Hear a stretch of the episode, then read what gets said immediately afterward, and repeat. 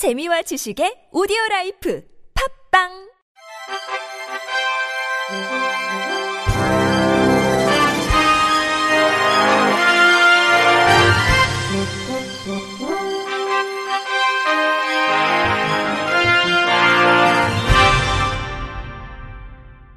청취자 여러분 안녕하십니까? 6월 12일 월요일 KBIC 뉴스입니다. 올해 9월부터 국민연금 부양가족연금과 유족연금을 받을 수 있는 장애인의 범위가 현재 2급 이상에서 장애 정도가 심한 장애인으로 확대됩니다. 보건복지부는 이 같은 내용의 국민연금법 일부 개정 법률안이 지난달 국회를 통과함에 따라 관련 서식 정비를 위해 시행령, 시행규칙 개정안을 마련해 입법 예고한다고 밝혔습니다. 부양가족 연금은 노령연금, 장애연금, 유족연금 등 국민연금 수급권자에게 배우자나 미성년 또는 장애자녀, 고령 또는 장애부모가 있는 경우 추가로 지급하는 연금으로 올해 기준 배우자에 대해 월 2만 3,610원, 자녀와 부모에 대해선 월 15,730원을 지급합니다. 유족연금은 국민연금 가입자나 수급권자가 사망하는 경우 유족에게 지급하는 연금으로 유족 중 배우자에 대해서는 별도 요건이 없지만 자녀와 부모, 손자녀, 조부모의 경우 연령이나 장애 요건을 충족해야 합니다. 부양가족 연금과 유족연금 모두 장애 기준은 국민연금법의 장애 등급 2급 이상이었는데 이번 법 개정으로 장애인 복지법에 따른 장애 정도가 심한 장애인으로 확대됐습니다. 복지부에 따르면 이번 대상 확대로 올해 기준 부양가족 연금은 4만 3천 명, 유족연금은 3,500여 명가량이 더 혜택을 볼 수 있을 것이라고 국회 예산정책처는 추계한 바 있습니다. 장애인 복지시설도 자살 예방 상담 교육을 실시할 수 있도록 하는 법안이 추진됩니다. 국회 보건복지위원회 소속 더불어민주당 최혜영 의원은 자살 예방 상담 교육 실시 기관에 장애인 복지시설을 명시한 자살 예방 및 생명 존중 문화 조성을 위한 법률 일부 개정 법률안을 대표 발의했다고 밝혔습니다. 지난 2020년 사망 원인 통계 결과에 따르면 자살로 인한 장애인 조사망률은 전체 인구 조사망률 25.7명보다 2배 이상 높은 57.2명에 해달합니다. 또 2020년 장애인 실태조사에 따르면 장애인의 18%가 2주 이상 일상생활에 지장을 줄 정도의 우울감을 경험했다고 답했으며 자살 생각을 한 비율 또한 11%로 전체 인구 4.7%에 비해 2배 이상 높았습니다. 이렇듯 장애인은 자살의 위험에 노출되거나 노출될 가능성이 높은 환경에 있음에도 불구하고 장애인 복지시설이 자살 예방 상담 교육을 실시할 수 있는 기관으로 명확하게 제시되지 않은 문제가 있었습니다. 이에 최 의원은 자살 예방 및 생명 존중 문화 조성을 위한 법률 개정을 통해 공공기관, 노인 복지시설, 사회복지시설 외 장애인 복지시설도 자살 예방 상담 교육을 실시할 수 있도록 해 자살 예방의 실효성을 높이고자 했습니다.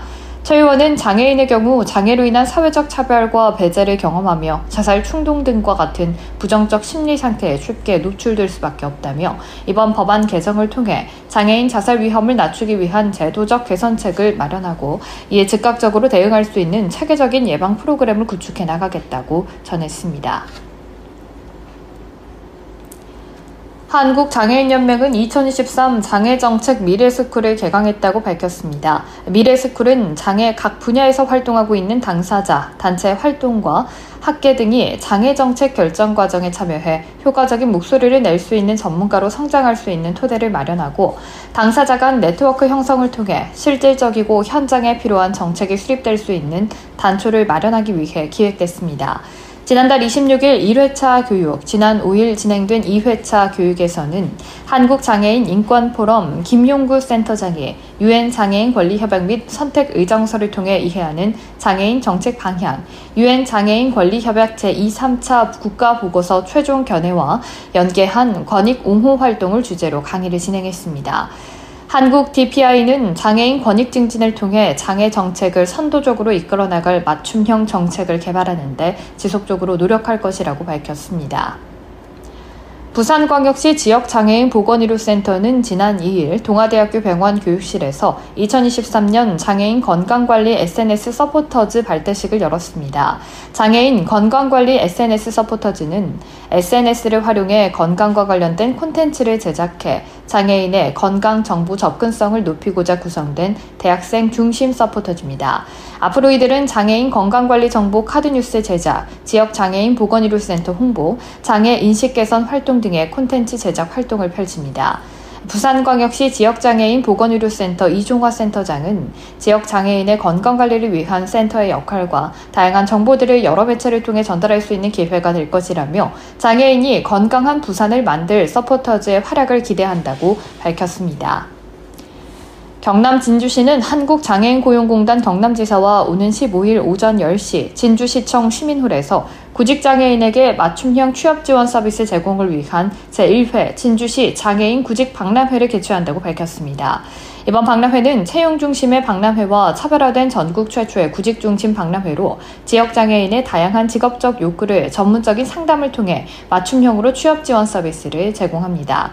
박람회는 구직 장애인의 고용과 복지로 연결될 수 있는 프로그램을 중심으로 진행되며 취업을 희망하는 장애인은 박람회 현장에서 전문적인 상담을 거친 뒤 취업과 관련한 서비스를 체계적으로 지원받게 됩니다.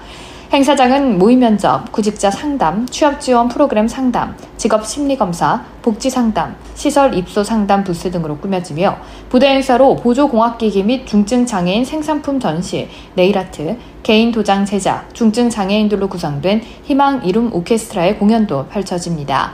박람회에는 진주시 관내 장애인 구인 사업장 10개사가 참여해 현장 면접 등을 통해 53명을 채용할 예정입니다.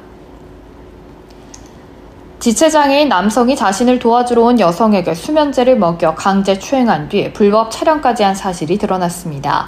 어제 SBS 보도에 따르면 교통사고로 하반신이 마비된 지체장애 1급인 30대 A씨는 2016년 10월 MRI, CT 사진을 판독해달라며 피해자를 자기 집으로 유인해 강제 추행했습니다. 이 과정에서 A씨는 수면제인 졸피뎀을 탄 음료를 여성에게 먹인 뒤 범행을 저질렀고 불법 촬영까지 했습니다. 피해자는 A씨가 건넨 음료를 마시고 곧바로 쓰러졌다며 그 뒤로부턴 기억이 안 나고 깨어나서 본능적으로 뭔가 잘못됐다고 생각했다고 회상했습니다. 피해자는 10년 넘게 병원에서 방사선사로 일했으며 틈틈이 장애인 봉사활동을 다녔고 장애인 활동지원사 자격증까지 취득했습니다. 피해자는 A씨와 우연히 알게 돼 재활치료에 관한 이야기를 나누기 위해 그의 집에 방문했다고 합니다.